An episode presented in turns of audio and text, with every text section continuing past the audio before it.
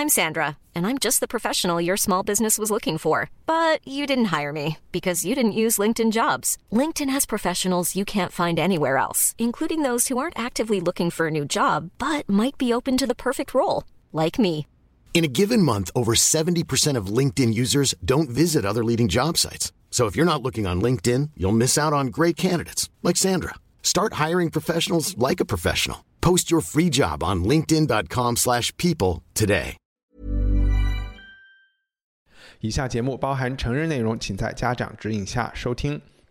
欢迎收听文化土豆，我是伊康糯米。匈牙利出生的英国作家阿瑟·库斯勒 （Arthur Kessler） 早年是马克思列宁主义信徒。一九三一年，他在德国当记者时申请入党。库斯勒仰慕苏联的进步成就，为共产国际撰写宣传资料。他还作为苏联情报人员潜入西班牙内战，被捕入狱。但是，一九三八年苏共大清洗和一九三九年苏德签订的互不侵犯条约，完全瓦解了他对莫斯科的信念。这期五读会要讨论的就是库斯勒的代表作《正午的黑暗》，也有译本称作《中午的黑暗》，英文叫《Darkness at Noon》。小说讲述了一位老布尔什维克人鲁巴肖夫被捕、提审、坦白、公判、枪决的过程。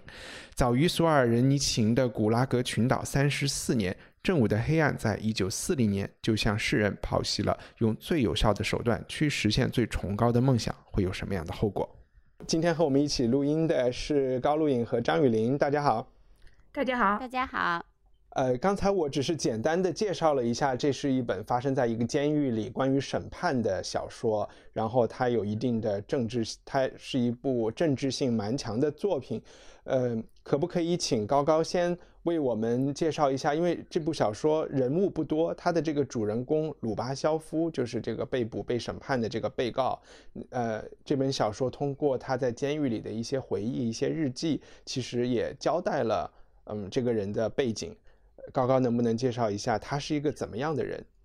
？OK，呃，故事的主人公叫鲁巴肖夫，他是一个老布尔斯老布尔什维克，也就是一个老共产党员。然后他是苏联的人民委员，然后在欧洲资本主义国家长期从事秘密的革命领导工作，还曾经当过游击队长，立过很大的战功。然后在呃。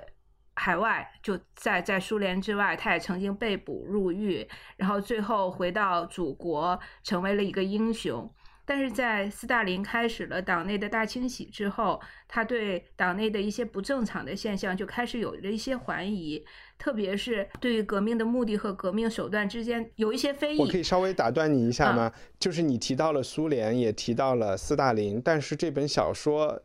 是没有提这两个具体的。小说里面没有很明确的提到苏联和斯大林这两个名字，但是你在看的过程中，呃，就会发现他可能斯大林他的代号就是一号人物，对吧？他会用这样的一个代称。嗯嗯，就是说读小说的人，其实你要么把它当做科幻作品看，如果你觉得它是一部现实作品的话，那它一定写的是三十年代的苏联，对吧？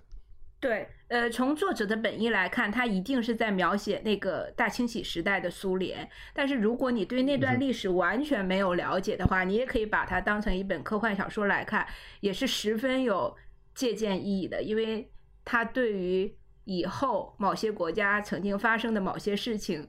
也是有了某种程度上的侧面描写吧。啊，话就说到这儿。然后，呃，因为他对这个。党内的不正常现象有了怀疑，然后他就感觉到了不安和自责，从而招致了一号人物对他的猜忌，最终被捕入狱。然后他在入狱中呢，他就进行了深刻的思考，在这个思考的过程中，他经历过呃兴奋、失落、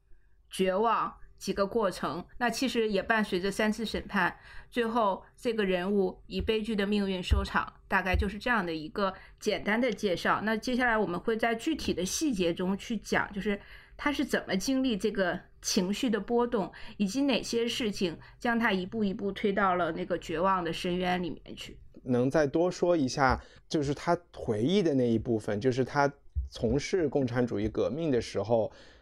在狱中。的经历就是激起了他的哪一些回忆，然后在这些回忆中，其实一些都不能完全说是办搞革命的事情，是一些非常私人的一些记忆片段，在他最生命最重要的关头都让他回想起来。嗯，其实他在狱中回忆起了三个人物和三段故事。那也正是因为这个回忆，让他陷入了某种自责或者是反思。反思第一个人物叫理查德，那是他在国外，然后。遇到的一个当地的一个党的小组长，那这个叫理查德的人，他怀疑党的行为超出了人道的底线，然后一定要说出这个真相。当时鲁巴肖夫心里是同意的，但是他为了所谓党的利益，就以散布惊慌气氛、有利于敌人、危害革命等等罪名，把理查德开除党籍了。然后这个理查德最后的命运也很悲惨。另外一个呢，就是他也是在海外担任。某领导职位的时候，他有一个秘书，也是他的情人，叫阿洛娃。那阿洛娃当时受他哥哥的牵连被捕，他明明知道这个女孩子是无辜的，呃，就是他们明明当时是可以保全她的，或者是为她说话，但是他什么都没有做。然后直到这个女孩最终死去，他都对她心存内疚。第三件事情是，当时。党组织所谓的党组织，在经济利益面前，对国际上的某些反动势力说一套做一套的做法，引起了当时比利时码头工人的抗议。他的态度就是毫不犹豫的要一心为党的经济利益而工作，让当时的那个工人小头目，一个叫做小洛埃的人背上了奸细的罪名。最终，这个小洛埃上吊自杀。所以，这三个人和三段故事，在他狱中的回忆里面。起到了决定性的作用，让他为自己曾经做的事情和曾经坚持的某种主义和主张产生了深刻的怀疑。OK，其实金高高这么一梳理，我才发现作者选这三段故事，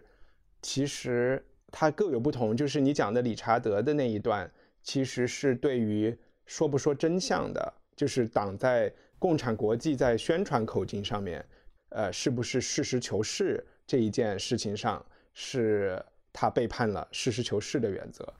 然后第二第二段是一个，嗯，其实，在时间顺序里，比利时港口工人工人是第二段回忆，这一段更多的是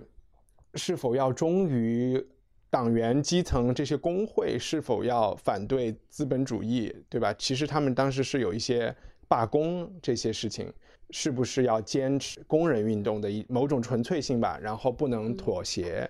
啊，其实是。对于这种信念的背背叛，然后第三段，呃，阿洛瓦是完全是私人层面的，他的这个秘书是他的情人，但是他因为害怕被他情人的所谓的一些呃案件受牵连，后为了保全自己，他是在个人情感上背叛了别人，而且这三段不同的背叛其实都有点直接的带来了对方的，要么是死刑，其实基本都是背叛了死刑。对对，嗯嗯。对，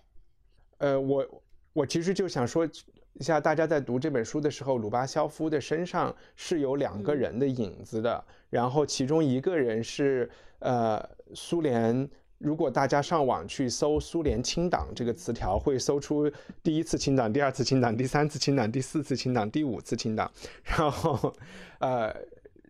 在苏联有一个老革命家叫布哈林，然后他是应该是在第五次清党中被清掉的最后一个最关键的人物。他当时当年是列宁的战友，负责共产国际的工作，然后在国内就是说在苏联他也是政治局委员等等等等，所以他的政治经历和他的那个政治地位其实是和小说里的鲁巴肖夫是非常相似的。然后。这个 Kessler 作者他本人也是因为当时目睹了目睹了布哈林的审判，因为当时这个审判是一个媒体审判嘛，是在报纸上现场直播的，几乎每天，所以他也是目睹了这些内幕之后啊写了这个东西。但是这个鲁巴肖夫的一些更加私人的经历，其实里边有一些他个人的，就是说 Kessler 个人的经历。这体现在我可能就要介绍一下作者的生平。呃，凯斯勒他出生，他应该是零五年，一九零五年吧，就是二十世纪的非常初期生，出生在奥匈帝国的匈牙利，所以他家里的背景应该是匈牙利的犹太商人。然后，所以他在维也纳大学受了教育，其实是一个非常精英的这个教育。年轻的时候，他就第一个非常热衷的运动就是犹太的复国运动，然后他还曾经为此去了巴勒斯坦，然后在当时也加入了犹太人的那种，呃，就是集体农场的生活。呃，后来他又转移了自己的注意力，加入了共产党。在二战就一二战之间，他呃在法国也待过，然后他也去呃作为记者去报道过西班牙的内战，就就是他去报道就是所谓反法西斯的那一方向。然后在西班牙，他也被监禁过，被判过死刑。所以关于监狱里边的那些细节，呃和比如说敲水管的这种沟通啊等等，以及一个死刑犯的内心，他是有亲身的体验的。嗯。呃，所以就是说，鲁巴肖夫的身上是是集中了这这两个的。那这本书的出版是在一九四零年，那个时候他和他当时的太太在，呃，或者是女朋友是在法国，呃，法国那个时候已经是被被德国占领了嘛，所以这本书是他写一页，他的女朋友翻译一页，翻译成英文，因为有一个伦敦的出版社是同意出版，所以这本书的手稿最后是被。偷渡到带到了英国，然后四零年出版。只不过出版当时正好是德军和日本，呃，不是德军和英国在打仗，在轰炸啊等等这些事情，所以当时在英国可能反响没有那么强烈，反而是五年之后二战结束的时候，这本书的法文版在法国出版，而且法国大家知道又是一个共产国际非常活跃，共产党也非常活跃的地方，它才真正的有了特别大的。呃，政治影响力，以至于这个库斯勒这个作者当时就变成了基本上和加缪是齐名的这种公共知识分子。他们俩也都是这种记者作家嘛。然后后来四五年之后，库斯勒一直就生活在英国，加入了英国籍，之后也写过非常多的小说和非虚构，可能始终都没有哪一个可以真的是在影响力上超过《正午的黑暗》这一本书吧。然后最后对这个作者有一个有一个很传奇的事情，就是他在八三年是和他的第三任太太在伦敦两个人两个人能叫集体自杀吗？就是他们 就是作者他也。当时，当时好像已经是七十几岁的库斯勒，他得了帕金森，然后呃已经是晚期，所以他服毒自杀。然后，但是他的老婆特别爱他，也才五十几岁，也就陪着他一起啊自杀了。他们俩也是长期就是支持各种运动，特别在英国，他们也是一个这种呃安乐死组织里的这种积极分子。他他也在刊物上写文章支持安乐死这个运动，所以他最后，当然也有人说他。好像这个这个举动有一点，有一点过于的，就是招摇，或者是也不叫招摇浪漫，反正就是给自己又制造了一个大媒体事件，这个意思吧？啊，这就是作者的一个基本的一个基本的情况。今天很多人可能都有点要遗忘它了，但是我们选择读这本书有一个时间点很巧，就是他的德文手稿，就是说他的呃最开始四零年写作的德文手稿。在过去一两年，被发现了，在一个瑞士的大出版商的这个呃这这种储藏室里被发现了，所以十月初英国又出版了一个新的校对的更完整的一个英文版，因为之前那一版实在是翻译的太仓促了，也是一个非专业的翻译翻译的，所以我估计在未来的一两年，这个英文版出来以后，可能在全世界范围内又会掀起一个重译。呃，正午的黑暗的这么这么一个小小的运动吧，也不知道中国会不会有机会能能看到这本书的中文版，呃，重新重新出现。嗯，所以想问一下雨林，在你呃，就是你们看的是哪一个中文的版本，以及你你觉得他翻译的怎么样？然后第二个问题就是说，呃，刚才高高介绍了这个人物的背景，你可不可以介绍一下？他被关，他为什么被抓？然后他为什么一个明显是清白的人，他被指他有些什么指控？然后他为什么最后居然会自愿的认罪？这件事情，这个故事是怎么走到这一步的？嗯，我们看的这个中文的版本翻译成《中午的黑暗》，是董乐先先生董乐山先生一九八一年翻译的，在作家出版社出版的。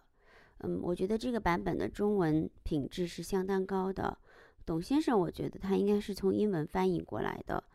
嗯，至于德到英的这个品质，从中文很难看出来有任何不好的地方或者不实的地方。嗯，这个版本还是非常值得一读的。这个鲁巴肖夫，他经过了两次审判，在通过和伊凡诺夫还有格列金的交战之后，最后还是决定屈服，直接接受公审，然后承认了他的很多罪行。我觉得，我个人的意见，我不觉得他心里真正是一个真正的屈服，因为首先他对公审这件事儿还是抱有一线希望的。嗯，我记得在描绘公审的场景的时候，描绘了他向席下投以热烈的目光，但都看到是冷漠没有反应的面孔后，他就彻底的颓废了。嗯，第第二个就是全文都在写，他认为就暂时的。向审讯官承认一些不是那么致命的罪行之后，或者甚至是很严重的罪行，他觉得公审还是会把他的生命留存住。只要留存住他的生命，他就能够用这个生命继续的来完成他想要完成的理念。因为他曾经说过，在这个里面，他曾经对隔壁的狱友觉得他们那样默默的去死，实际上也是一种自私。是因为自我的尊严、个人的尊严问题，而只有把自我和个人都放弃掉，就为了更大的理念而屈辱的活下来，这样才是一个，嗯，是他的理想，嗯，他就想选择这样屈辱的活下来，为了一个更大的事业，就有点像，不知道比喻的恰不恰当，在莎士比亚那个《哈姆雷特》里不是说了吗？是默默的忍受生活的毒箭，还是？奋起反抗，就是哪个是更英雄的行为？嗯，这个呢，鲁巴肖夫就选择了默默的忍受这个毒箭，但他的前提不是说要去死，而是说能够活下来，再用这个活来赢得未来更大的荣光。所以，我觉得这是他承认他罪行的最最最主要的原因。我觉得啊，我我理解他被他被捕是有几个小的细节。第一个小的细节呢，就是这个鲁巴肖夫之前一直是在海外从事秘密的党组织工作，然后他被捕，然后又被放出来以后，他在他在回国的时候就成为了一个英雄。但在这个时间段，原来的那个委员会的曾经的同志们，他就会发现，渐渐的一个一个。都消失了，也就是被清洗掉了。他已经觉得有点不安了，他就向一号人物提出再把他派到海外。于是就有了第三段经历，就是他被派到 B 国去做一个贸易委员会的会长这样的职务。那在他临走之前，他发现一号是人物对他投来意味深长的眼光，也就是说，在那个时候起，一号人物对他已经产生了深深的怀疑和敌意。所以接下来所发生的一切，不管是他在那个贸易委员会里面的罪名，还有他被捕的原因，其实都可以被理解为是莫须有的。那那关键的问题就是，面对这些莫须有的指控、羞辱，因为他如果承认了这个指控，后果是相当严重的嘛？那他为什么会去逐条逐条的认真的去去和审判员？你们谁也可以讲讲，其实有两个审判员前后和他具体的去分析他的这些罪责，然后最后他为什么又会逐条逐条的都认罪呢？我觉得这其实是这个小说故事最最吸引，我觉得最吸引我的吧，或或者是说这个是剧情最精彩的地方，就是说怎么会一个一个无辜的人会会自愿的认罪？嗯，审判员。一共有两位，第一位叫伊万诺夫，对吧？是叫伊万诺夫吗？嗯哼，还是叫叶万诺夫？第一位审判员是他的老同学加老战友，他们都是在列宁时代曾经共同战斗过的，然后他们的思维方式和理论的基础也都是一致的。那伊万诺夫在呃所谓的审判，他也其实是在跟他聊天的过程中，其实是想说服他。承认这些罪罪名以保全自己，那在这个过程中，呃，我们的男主人公就产生了第一次怀疑，就他开始想，我之前做的所有的这一切，是不是在手段上真的存在着错误？但是我们的目的和伊万诺夫是一样的，是崇高而纯洁的。那呃，伊万诺夫在他在对这个主人公审判了两次以后，伊万诺夫就消失了，这个人就不见了。接手的是一个叫格列金的审判员，格列金是一个年轻的布尔什维克主年轻的共产党员。然后他信奉的是斯大林的那一套强制、专政、强权，然后他从肉体和精神上双重去摧毁我们的男主人公。那在这一段审判的过程中，呃，我们的主人公，呃，我又忘了叫什么名字了，他叫 鲁巴肖夫。鲁巴肖夫，鲁巴肖夫在肉体遭到极大的打击以后，他的精神也处于崩溃的边缘。这个时候，呃。我不知道是他信仰的破灭，还是他肉体的肉体的摧残，让他精神上的幻灭。他最终放弃了自我辩解，承认了所有的罪行，然后感觉他就是期待自己完全被摧毁。我觉得是这样的一个过程。嗯，我我其实想到了他监狱里的另外一个战友的一个更小的例子，也不是战友，他的一个老友。这个例子也许能能解释，就是说他。这个他的左邻右舍，他们通过一些敲水管的方式发发电报联系，其中他就认识了一个或者知道了一个搞潜水艇的一个人，你们有印象吗？是个将军。有一个人是研发潜，是个将军是吧？一个做潜水艇为国家立功的这种，就相当于我们的这种两弹之父这这样的人物，他怎么能够或？突然成为了反革命，然后呢被处以了死刑。鲁巴肖夫就为我们解释了，因为他自己在倒霉之前就是去审判这些人的人，他很清楚这些逻辑。他就说，因为这位将军想做大潜水艇，然后呃，Number One 想做小潜水艇，然后这两个也许都没有问题，但是小潜水艇意味着呃这个国家未来的军事重心是国防。防御大潜水艇的政治影响，就是说我们还要继续的扩张世界范围的革命。嗯，然后当时 Number One 或者说斯大林在三十年代其实已经放弃了更大范围的革命，只是想巩固自己在苏联的这个地位，所以他必须要把就是不同意他这方面想法的人都搞死。就是说还没有被审判的鲁巴肖夫，他是完全能够赞同。呃，斯大林或者是 Number One 的这个做法的，因为他觉得，不管是小，不管是大，就是说，一切还是政为政治服务最重要。所以说，如果说处死这个将军是最简单的来达到这个改变外交或者是政策的一个方式，那他就是最好的。而且，在这个就省得大家在开会讨论嘛，在在教育大家，然后还投票，这多麻烦呀。所以他就觉得。处死这个将军就是最简单的做法，而且他一死就没有人敢继续为，大家心里就会很清楚了嘛啊！我就觉得像这种小的例子，是不是可以说明为什么当局又会来想把这个鲁巴肖夫被判为反革命？也就是说，他这里面的可能几重目的就是，这个政权一直需要有反革命，有越来越大的反革命头目被打倒。来做什么呢？这个对对对，我同意这个是的，因为因为其实是这样的，就是鲁巴肖夫他不是一开始就是说想永远沉睡的，他是到身体被折磨到一定程度，而且他前面还一直抱着，如果是呃就是详细具体的去认罪，可能最后公开审判的结果他不会死。因为是公开审判嘛，他对公开审判还是抱着一线的希望。然后呢，那个格利金其实也是在跟他玩这个游戏。实际上他知道上面的需要是，就是他具体详细的把这个书面的承认下来，一条一条又一条，然后要发表出去。对，一就是其实是很有目的。他这个典型人物嘛，大思 想家又是这样那样，就是要是要发表出去的，发表给全社会去。去弄的啊，这样才是一个彻底的把他弄倒。其实最后肯定是要处死他，但之前还要他一条一条的都具体承认，然后具体有证据具体去发表。就对你就像你刚刚说的样，嗯，就是要拿他杀一儆百，就是杀鸡给猴看。嗯，而且他们还希望得到他的配合，对吧？就是说，直到虽然就是说他之前觉得他的配合可以换取。他的一条活路，然后可能五年后、六年后还可以东山再起，或者是用用这个共产主义的话语可以复出啊，然后在第二次、第三次复出。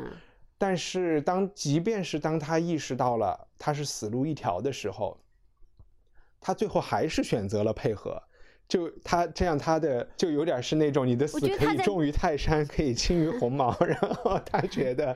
我觉得他始终对公开审判这件事是怀有一点幻觉的。啊，嗯，OK，就是在审判前的整个东，虽然他也觉得好像没什么戏了，反正都是反，但他多多少少对那个审判，你不是说后来那个有一个人，你有一个人的姑娘给他读报纸，那卡梅尔不是还说了吗？他他投他向。观众席投向特别热烈、特别渴望的目光，但是后来很快就觉得很失望，没有人抱着同情的态度，就在而且那些都是被安排的观众嘛，对吧？嗯，也是对，但就是他反正对公开审判还是有一点点这种期待的，我觉得，嗯 嗯，最后审判完才彻底彻底的坐实了，他反正就没有什么时间了，嗯，就是要去死，嗯，OK。其实我们现在就把这个人物作者和大概他怎么一步一步的就走向了他的 死亡这件这些大概介绍介绍了，要不然我们聊一聊大家对这个书的就是基本的印象和和喜不喜欢这本书，你你它的意义在又又是在什么地方？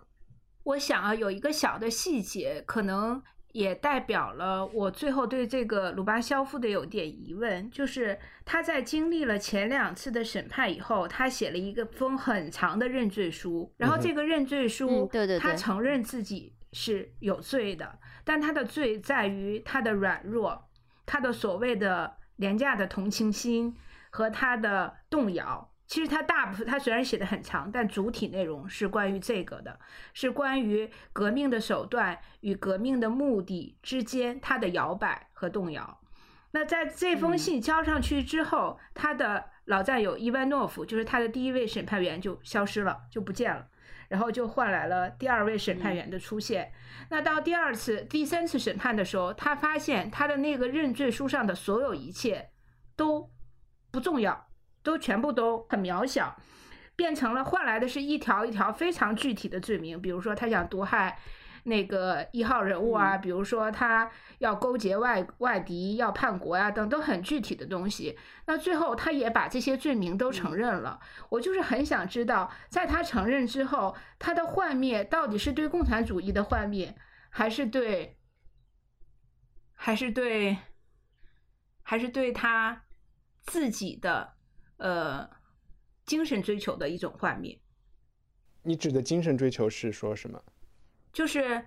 他开始对革命手段的你那对他开始进行，他开始有自我怀疑了。就是他觉得是不是自己之前真的犯了很多罪行啊？呃，谁谁先说都行。呃，我觉得他还是没有对他的最高的信念有，他确实是他的所他的鲁巴肖夫这个人物的幻灭是对。革命手段的的幻灭，嗯，因为我觉得他最后他还是他其实承认一切的最大一个原因，还是说，呃，也就是说，在没有可能实现自己的信念的时候，就否认和压制自己的自己的信念或者是做法吧。然后为了就是留在党内，你就可以公开否认自己的信念。他觉得是一个是一个更是一个比由于个体的自尊和个体的羞耻而。欣然去死的做法还要更高尚的，就在他的这个体系当中哈，嗯，他觉得是还要更高尚的，是抛弃了个人尊严和个体性的这么一种，他只是为了能够保保存在党内的位置，然后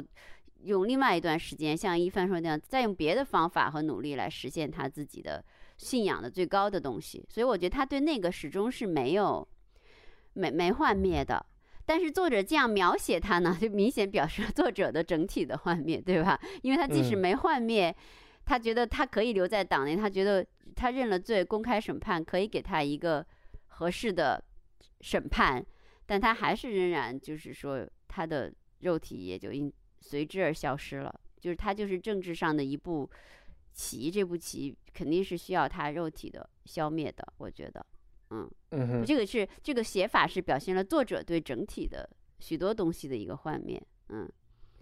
嗯，鲁巴肖夫自身到最后，我觉得他也没有幻灭他信相相信的一个最高的东西。就我的想法，一帆，你讲讲你的想法。我也同意，他这个人是一个，就是按我们的话说，是一个坚定的无产阶级革命家。在小说里的鲁巴肖夫是长达四十年从事共产主义的革命，而且他是在这个也也里面也有讲到，他其实和更老一辈的一号人物，就和列宁就是战友，他们一起发动的这个革命。所以说，让他来否认这一些东西，是几乎是不可能的。在他的脑海里，我认为他是很清晰和坚定的认为，共产主义社会作为一种政治理想是有。无可否认的先进性的，然后呢，就是说我们怎么达到那一步，特别是在苏联这个国家怎么去达到那一步？他们之前是作为将军，之作为指点江山的人，他们都不需要做出个体牺牲，所以在那个时候，他们都嗯可以很轻松的说，如果我们有有一句谚语，就是说，如果不把这个蛋打了，就做不了那个做不了鸡蛋饼嘛。You can't make an omelette without breaking the egg。嗯，然后，所以当时他们都是很乐意的去去打蛋的。当这个蛋是他自己的时候，我觉得在牢里他看到了死刑犯从他面前推拖走啊，然后叫着他的名字呀，这些时候，我觉得就是有一种更古老的那种他们会认为是小资产阶级的道德观，就逐渐的会出来了啊，就是所谓的。好像我觉得共产主义也有一套话术来描述这些所谓的感情用事啊，一些小资产阶级的想法就出来了。到后来，我觉得他会觉得实现共产主义是一个非常非常漫长的路程，他也会对实现这个这个主义或者在二十世纪初在苏联实现共产主义要付出的代价，我觉得他是有他是有怀疑的，因为这个东西。就是打击面太大了，共产主义社会不是很喜欢挂那种各种元首的照片嘛？他就会说看到好多那种办公室里以前的那些领导人的照片都被一个一个的被取下来，留下了一个墙上的一个空白。他那一代的人都被打击光了，然后取而代之的是新的一代红旗下长大的，他非常瞧不上的这么一代人。他觉得这一代人其实就有点像是机器人。或者是一号人物的某种工具一样的人物，我觉得他们可能没有认真的去想过这些人是不是他们想要的公民。嗯，我觉得他们的理想和现实的差距是挺大的，所以在多大程度上的幻灭，我不是特别，我我也不是特别确定。总的来说，我觉得，嗯，我就说他最后为什么还是配合审判，就是说他的共产主义的信仰没有幻灭，对吗？嗯，对，我觉得对他对共产主义的信仰是没有幻灭的啊。嗯，对我也觉得是没有幻灭的。嗯啊，OK。但是我觉得就像雨林刚才说的一样，把你杀了，你都还在，就是那种把你卖了，你还帮他数钱的这种这种情节和人物构造，在这本书，比如说他最开始在英国出版，后来在瑞士出版，这些书的读者，我觉得可能，比如说我们把它分成两类，一类就是非共产主义的。的这些人，这些人看着肯定是觉得你就是傻嘛，你就是傻瓜嘛。对共产主义者的读者，我觉得可能这个信息就稍微复杂一点。呃，我记得这本书出版之前有一个小的背景，就是呃，当时的苏联不是经历了五次审判嘛，公开审判，就像一帆一开始讲的，这个审判其实是有陪审团。有陪审团，有媒体，有律师，有公民的参与的。那当时这个审判的结果传到国际社会上以后，其实很多呃国际共产党员他们都非常惊讶，就是之前那些老一老一辈的革命共产国际的这个战士们为什么？会犯如此大的错误，而且他们在法庭上对自己的罪行供认不讳，这也是让当时的国际共产主义呃国际共产党员们都特别崩溃的一件事情。那当这本书出来了以后，似乎我们就可以解释为什么那些人能够在公开审判中承认自己的罪行。当然，除了像布哈林，呃，因为布哈林本本人他的妻子和儿子其实当时都有被软禁，就成为人质。那可能还有一部分人像鲁巴肖夫这样，他在整个狱中经历了精神和肉体的双重的呃折磨和崩溃。我就想说，其实这个事情就这个作者就是写的还是挺好。这本书，我觉得他当然他肯定切实的就参据的，或者是在他的时代靠近的，是他的这些经验，比如说苏联这个大清洗的经验，然后还有他自己呃也从事共产主义运动，还曾经入狱啊，这些经验，我觉得一帆高高讲的，我觉得是是很很很切实的，而且他还用用用的都是俄国名字什么的，但是我觉得他又又有一小部分实际上是。超越了这个东西的，我觉得作者幻灭它包含着对人类整体政人类政治的一个幻灭，嗯，就是政治实践的政治实践和就是对它不仅仅是说一个共产主义的这个政治政治实践会导致一些东西，它包含着对对人类社会，就是说，呃，就说的说的说的大一点，就是说一方面这种属人性的人道主义的，什么基督教的什么这种呃关怀的和这个。呃，革命的进步的，就是说，人类社会性结构组织的。这两个东西有一个完全很难调和的矛盾，这个矛盾具体就体现在就是对人个体存在的尊重和社会整体的进步。就像你说的样，一帆刚才举了那个海军将军的例子，但后来这个鲁巴肖夫自己他也又重新想了这件事儿，他又觉得，就如果将来有一天证明了这个潜艇潜艇造大确实是好得多的一个结果，但这个将军他只有一次。它不像物理实验，它说历史实验，历史是可以实验，但不能像物理实验那样做。物理实验可以重复十次，有的物理实验，但是历史实验，你实验了一次错了，这个个体就永恒的消失了。如果哪一天证明了这将军的说法是对，但这将军也不能再活回来了。嗯，所以他也后来他又开始怀疑。我觉得后来的怀疑已经上升到一个层次，就是对人类的政治体系和他能够呃顾及的。个体关怀和人道关怀之间的那种永恒矛盾，就是幻灭掉了。嗯，我会觉得没有那么严重，我没有觉得就是在在鲁巴肖夫身上可能很严重，因为他在加入共产主义运动的时候，肯定就是对资本主义已经恨之入骨，或者是已经看得非常。就是他已经完全用他的那一套体系来分析，就觉得他已经是会被历史淘汰的嘛。那然后他找到的新的下一个下一个这个新的这个主义，也在他的个人经历中也也也就是搞砸了。所以鲁巴肖夫是很幻灭的，但是我没有觉得，嗯，作者在作者看来可能没有那么幻灭，因为就在读这本书的时候，你可能会被我觉得我们比较容易被他那种他里面的话术和逻辑给。给笼罩着，然后就觉得这个世界无法改良，然后任何改良都会带来很大的痛苦。但是我觉得这些都是属于激进的改良会有的。作者可能后来表现出来的剩下来的政治态度，可能就是偏于保守的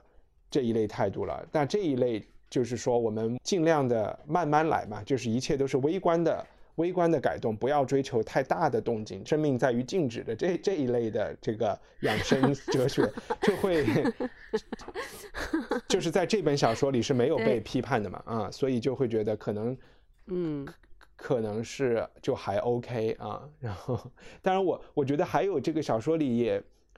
就是它其实也有一些比较细的一些呃。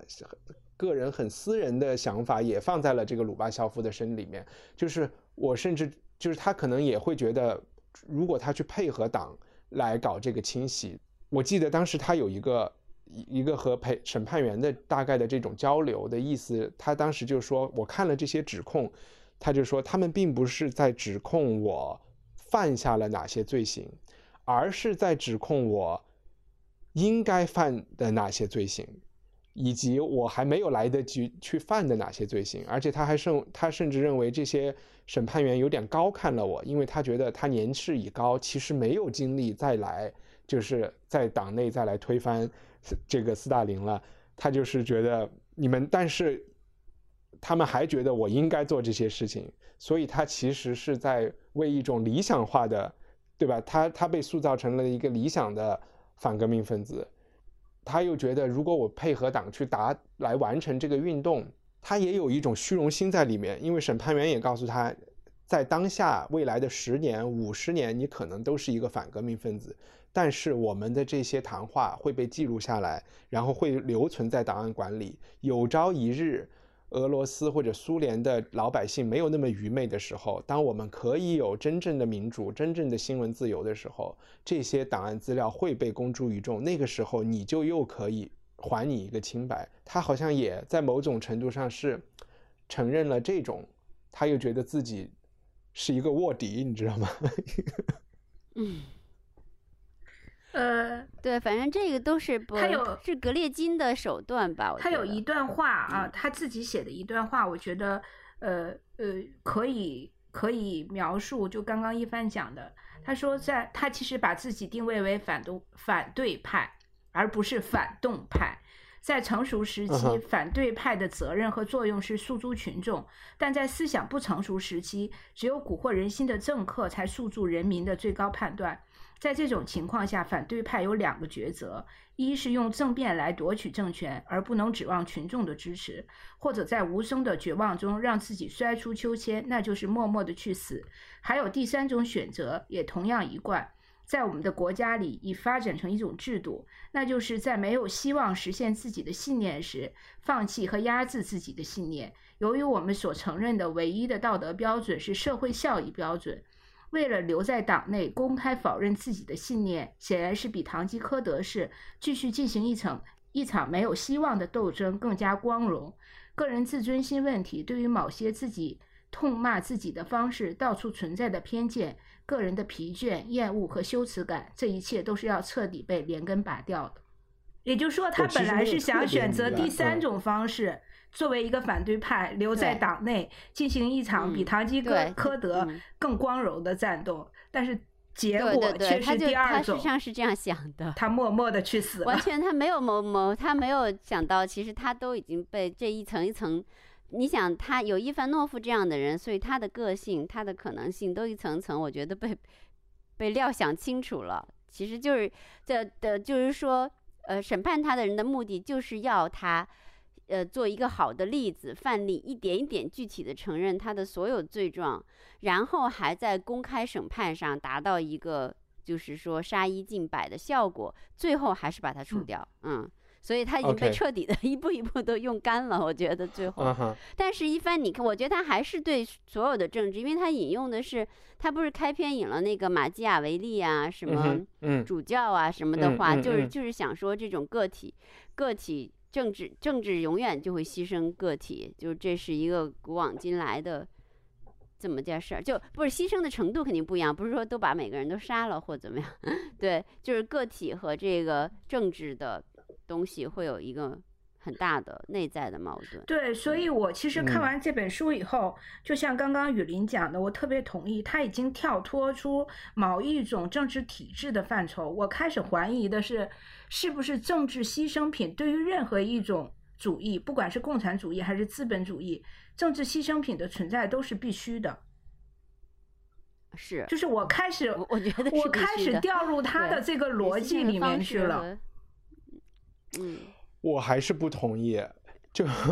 我会觉得哪有不哪有政治没有牺牲品的？我不是说咱们不是在反对这种政治，就是我觉得咱们讨论问题不是说我们支持哪种主义，但是没有不存在牺牲品的政治，这个是绝对的。因为政治的本质是统治一个社会，让它社会更有效率的本质就是说不能够以每一个人在具体时刻的具体利益为考量，这是肯定的。我觉得现在也没改变，嗯。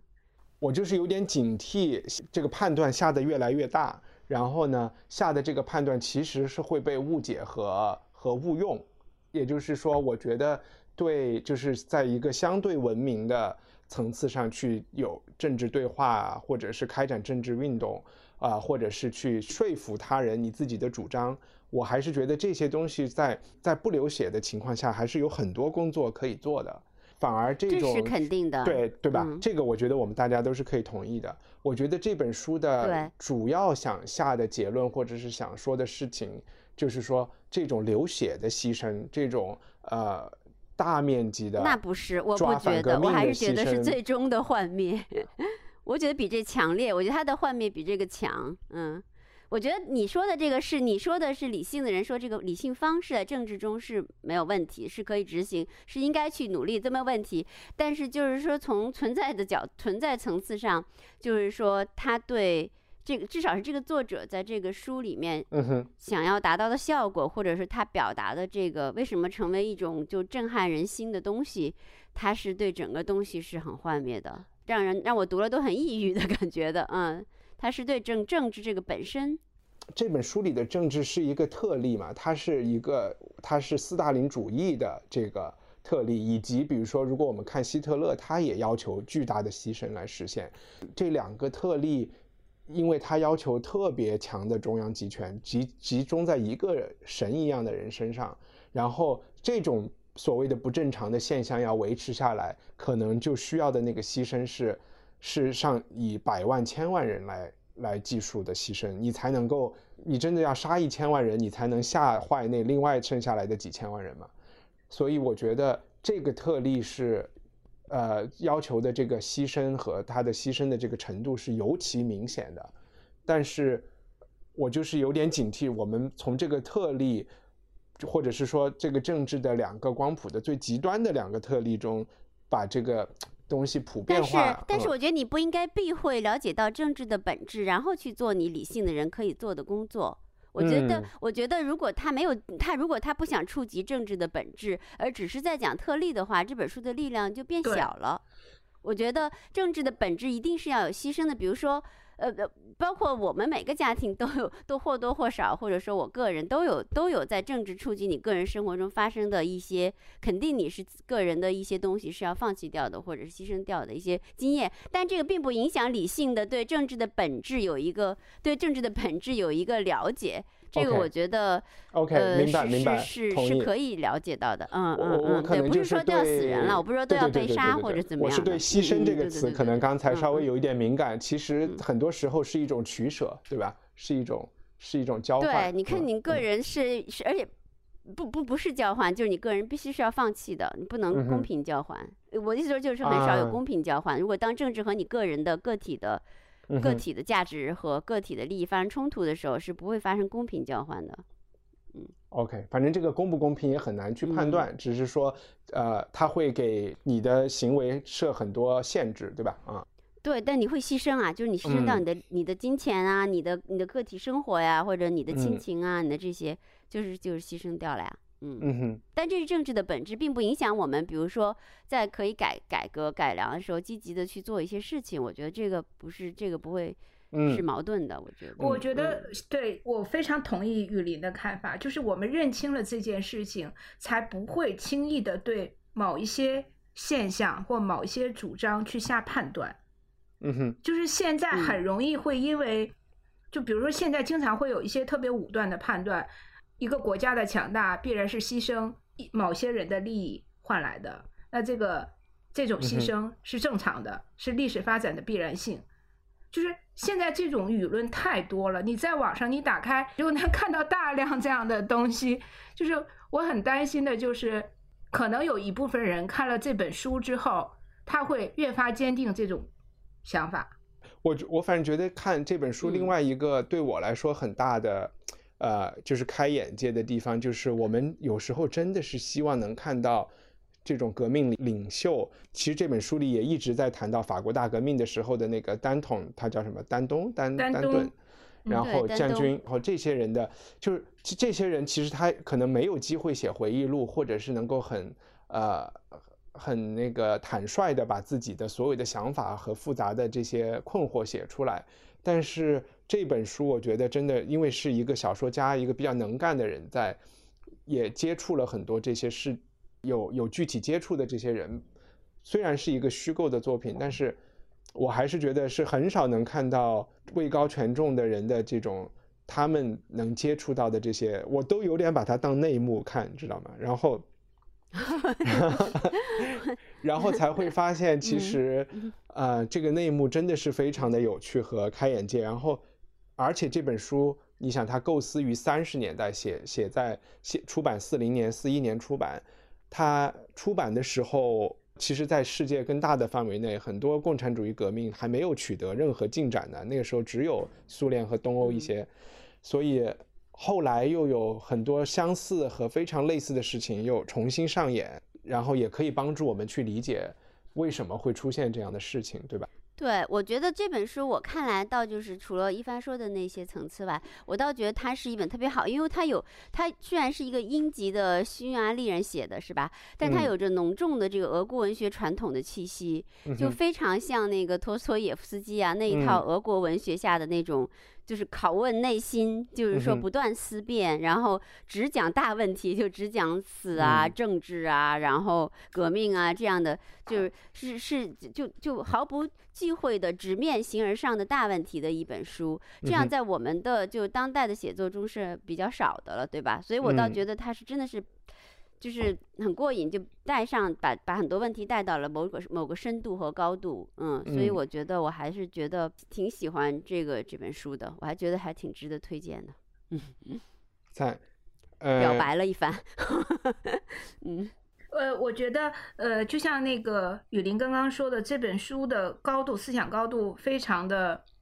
精彩，但是其中的细节描写也特别棒，所以。大家不要害怕，说这是一个很枯燥、很难理解的书。但其实它里面对于某些人物的描写，它其实写了很多人物，包括他的狱友，他的左边的狱友，他的右边的狱友，都写得非常生动。他们的阶级不同，他们的主张也不同，但他们同是天涯沦落人，都是难友。然后在那一刻，在这个小小的监狱里，他们又意外的达成了某种和解。所以我觉得这本小说特别好的地方，就是它要高度有高度，要细节有细节，然后还有一点点小小的悬疑色彩，所以我觉得很棒。嗯，高高说这特别对，就是它文学性也好，嗯，还值得看的，嗯。对，所以这本小说其实如果大家去百度上搜索《中午的黑暗》，是很容易下载到 PDF 的。然后我我也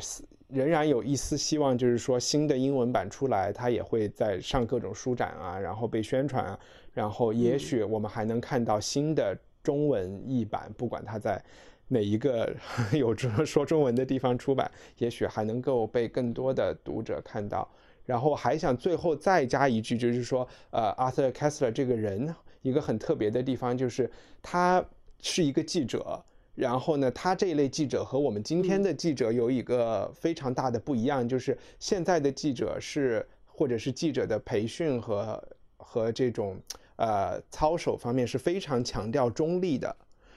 但是在在二十世纪初，在 Kessler 的年代，他们是非常，起码他自己是非常强调我要加入某一个运动，然后我才能够。知道他的真相的，他是完全不强调自己的中立，反而是强调自己，嗯，我就我就是，所以他比如说他去报道西班牙内战的时候，他是使他是以一个共产主义者的身份去报道的，然后他对苏联的了解，他去过乌克兰，目睹了乌克兰的，呃，几千万人的饿死在搞集体农庄的时候，所以。就是这一类记者，完全是身体力行的去加入到社会运动中，然后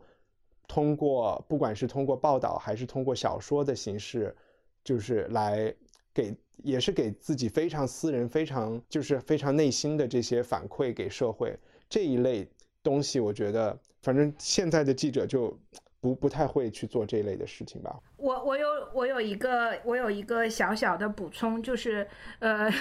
如果大家对呃苏联大清洗这段的历史不太了解的话，我有两部纪录片推荐，在 B 站上都可以找到。一部是比较严肃的，然后比较认真、客观和严谨的，是德国拍的纪录片，叫《斯大林从革命到集权》。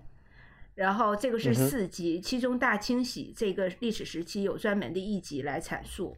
那这个因为它比较严肃，可能看起来比较枯燥。还有另外一部纪录片是日本 NHK 拍的，叫做《斯大林伟人还是暴君》。那这部纪录片就是沿袭了一贯日本的风格，就是特别中二，就是你看起来就是 就是有一点好笑。但是啊，大家除了去看这个纪录片以外，我其实还提醒大家，你们可以去看一下弹幕。在弹幕上，你会发现两个完全割裂的世界对于斯大林的理解。有一部分人对他极度推崇，有一部分人对他充满了呃敌意。就是这两拨人在弹幕里打来打去，就像这个世界的，就是我就觉得很。很割裂，就是我不我不能描述我当时看到那个弹幕的感觉，就是太幻灭了。嗯嗯啊，好呀，啊，还有什么有编辑推荐吗？这你的这个就算编辑推荐了。雨林有什么最近看到的有趣的东西吗？哦，我最近那没有，我在我刚出国回来嘛，所以我没有什么，好像没有什么好推荐的。哎，我就是想想想跟，其实听众可能都知道，但你们俩不一定知道，就是。就是我们在误读会之外又搞了一个聊话剧的栏目，是和 Gigi 和方照定期录的。我们希望能够和他，我希望能对你看到了对吧？啊，嗯，然后嗯啊，我们的上一期就是第一，因为我们还没有想好一个和误读会一样的名字，暂时还没有。之前是想到一个词“调戏”这个词，觉得蛮有意思，但是好像打出来又不太好看。然后。呃，然后那个呃，我们上一次是读的呃，或者是看的是那个阿瑟米勒的呃《萨勒姆审问》呃，然后下一次我可以预告一下，可能就是两个礼拜之后我们会录的是莎士比亚的那个呃 Julius Caesar，中文名字好像是这个的音译吧啊。感谢收听文化土豆每月一期的误读会。我们是一档由听众赞助的播客，也是主播的全职工作。目前有一百七十六位活跃的赞助人。如果你也想成为第一百七十七位支持独立高质量文化节目的听众，请访问我们的官网 culturepotato 点 com。Hey, it's Paige DeSorbo from Giggly Squad. High quality fashion without the price tag. Say hello to Quince. I'm snagging high end essentials like cozy cashmere sweaters, sleek leather jackets, fine jewelry, and so much more. With Quince being 50 to 80% less than similar brands. And they partner with factories that prioritize safe, ethical, and responsible manufacturing. I love that. Luxury quality within reach. Go to quince.com slash style to get free shipping and 365 day returns on your next order. Quince.com slash style.